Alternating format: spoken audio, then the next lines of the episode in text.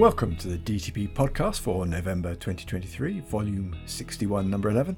My name is David Phizackerley and I'm DTB's deputy editor. Hello, I'm James Cave, editor in chief. Thank you for joining us for this podcast in which we will discuss the content of the November issue of DTB. But I thought we'd start with an email that I re- recently received from uh, a GP and, and just see what you think and what your, your take is on it, James. So let me just summarize the email. It says, you know, firstly, thank you for your, your great content and in particular your podcasts. I find them engaging and really useful learning on the go. So thank you for that, that feedback. But the main question that's raised is Are you planning to cover the evidence for lipid lowering therapies that are now being formally incentivized as part of the QOF um, cholesterol targets.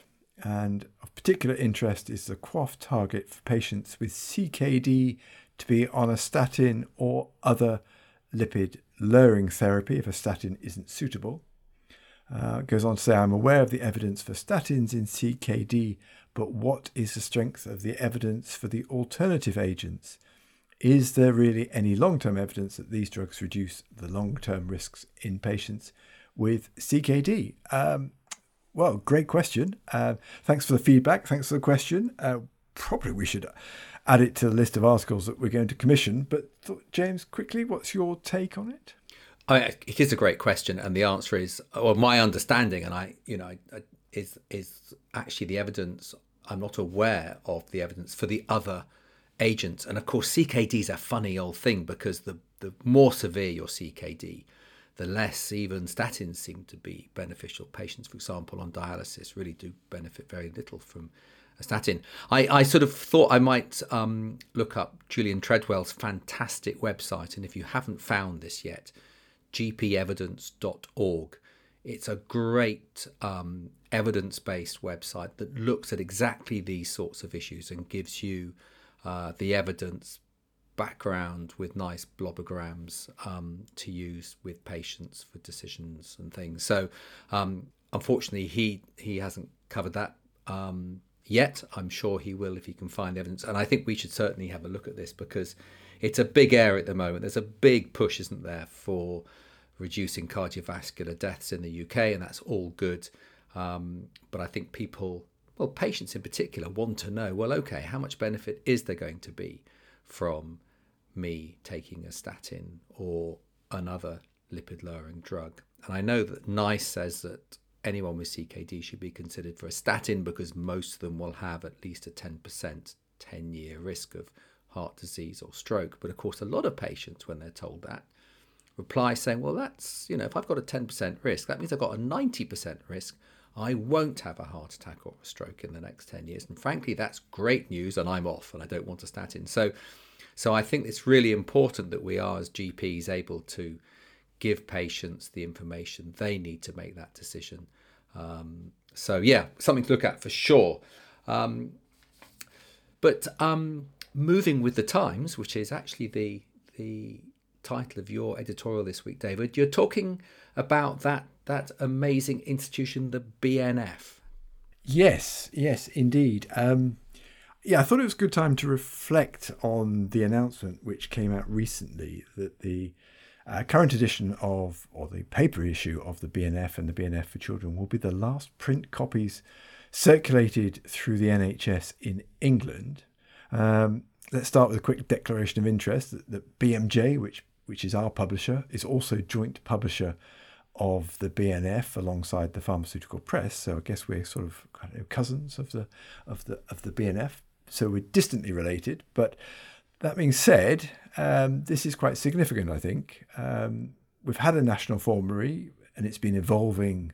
Well, it predates the NHS. It's been evolving for over 80 years. Um, had one in the Second World War. That evolved into the National Formulary, which then became the British National Formulary.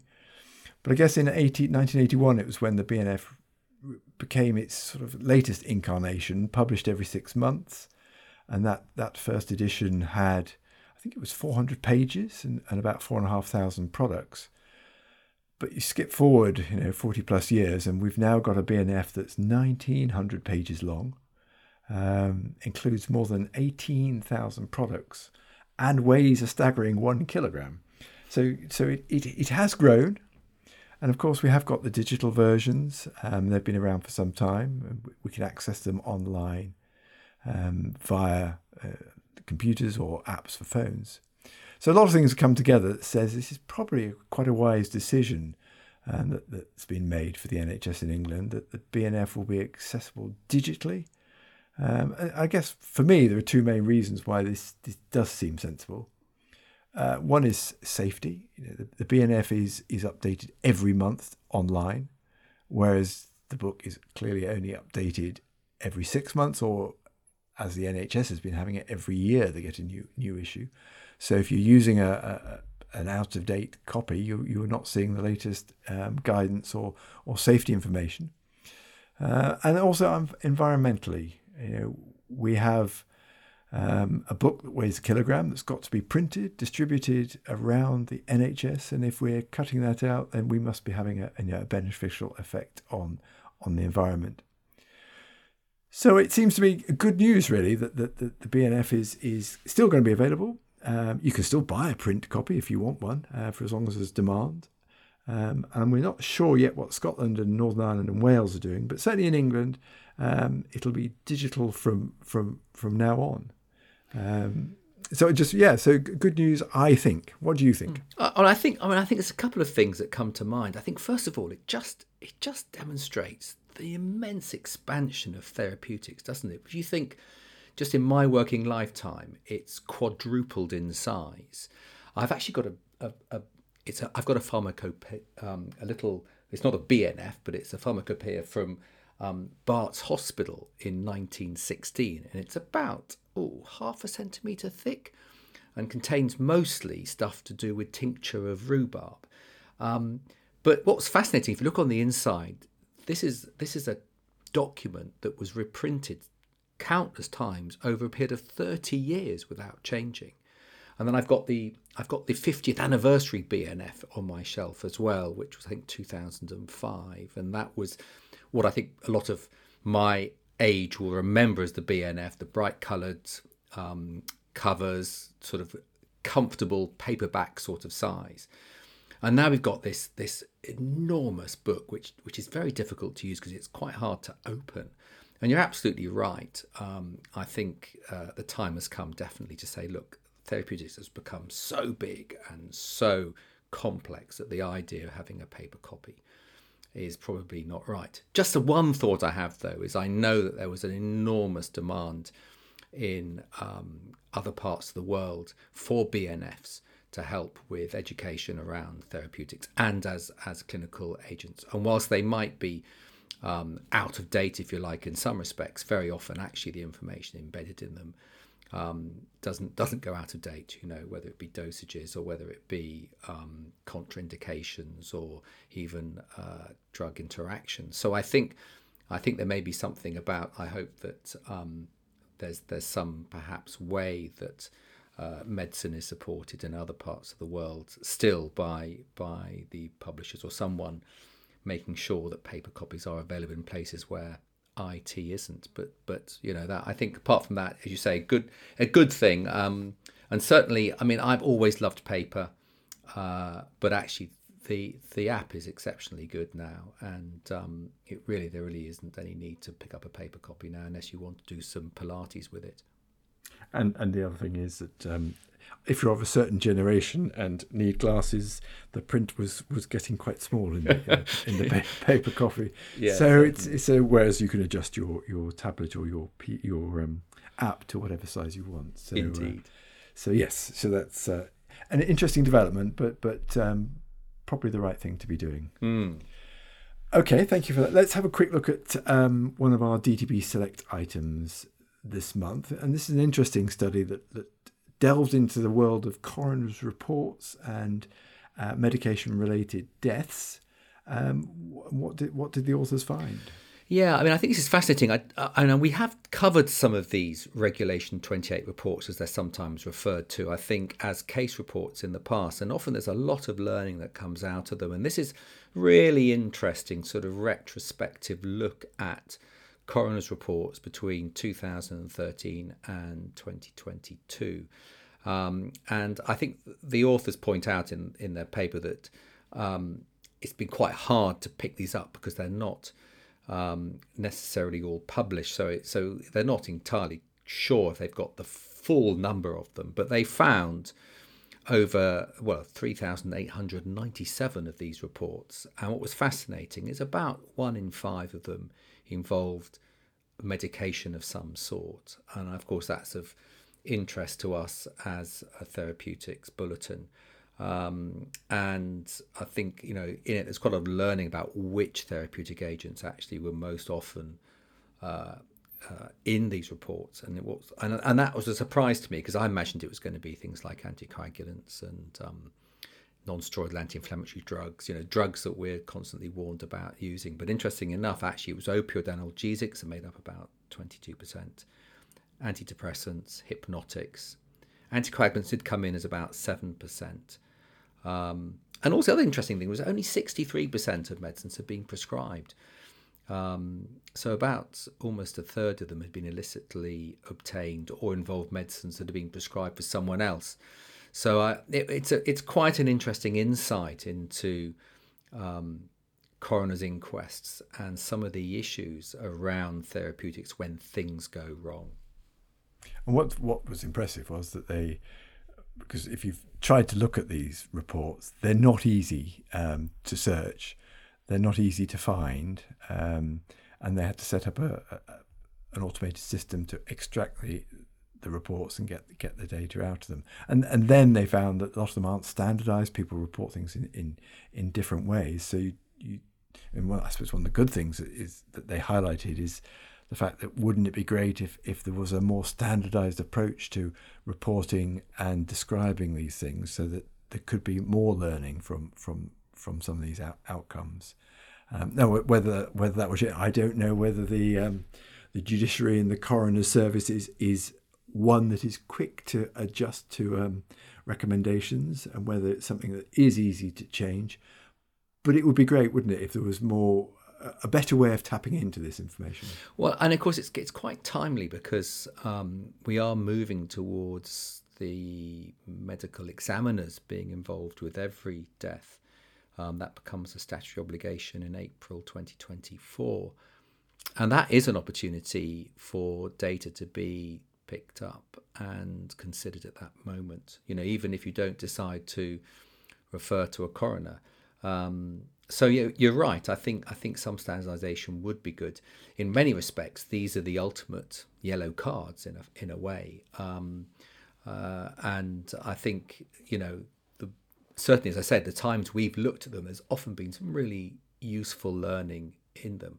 I think what's fascinating too, they discovered that although it is a, um, statutory obligation by law to respond if you receive one of these letters, actually a significant number um, that that response was long overdue, and it wasn't or isn't clear um, what powers there are in place to ensure that that people do respond when they receive a Section Twenty Eight report from a coroner.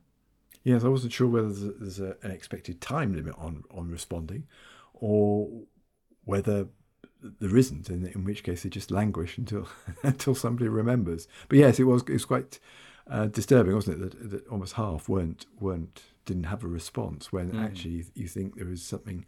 Um, if there's been an organisation or an individual identified as as being important in the findings, then it would be useful to know what that organisation's response is. But yeah. Uh, yeah, yeah. yes, shame shame that they're they're they're not there.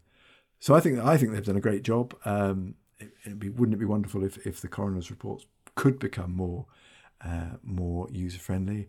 Um, and, and maybe even as you say integrate with with yellow cards to to you know, to share the learning yeah exactly exactly okay let's move on um, our main review uh, article this month is an introduction to uh, pharmacogenetics we thought it's it was time that DTB dipped its toe in the world of pharmacogenetics um, do you want to give a kind of brief overview of this one yeah this is this is a really useful um, introduction. If um, you're unaware of pharmacogenetics, um, this is a great place to start. The authors look at um, the nomenclature used, what the evidence currently is around the use of pharmacogenetics, and and more importantly, perhaps the implementation of it, and and why perhaps it hasn't been picked up as as quickly as we thought. I mean, I think once the human genome was sort of discovered and and you know there for all to see, I think there was an enormous enthusiasm that somehow immediately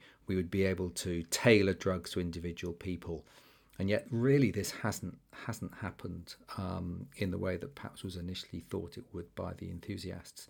But this is a great um, article. We use the um, particular issues around clopidogrel and the cytochrome P450, and there's a particular gene that codes for the activity of cytochrome P450, and there are particular variants um, where, as a as a as a, a genetic issue, they have much less functioning um, P450 enzyme, and that has a big issue when it comes to drugs like clopidogrel, which is a pro drug because it means that it's not um, activated in such a way as it might be, and that can have impacts on patients who've had cardiac interventions. And uh, quite an interesting discussion about ticagrelor versus clopidogrel.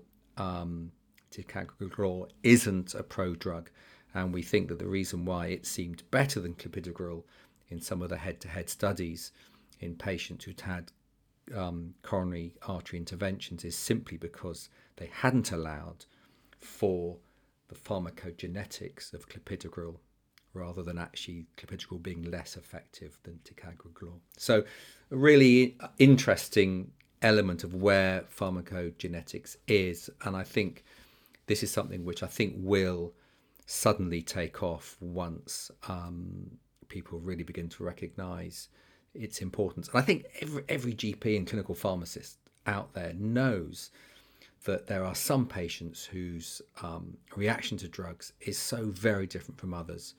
And if we could have some way of objectifying that, I think it would make um, therapeutics much better in the sense that we'd have far less side effects or far less um, outcomes that we didn't want if we knew more about individual patients' um, genetics and its effect on their, their drugs action.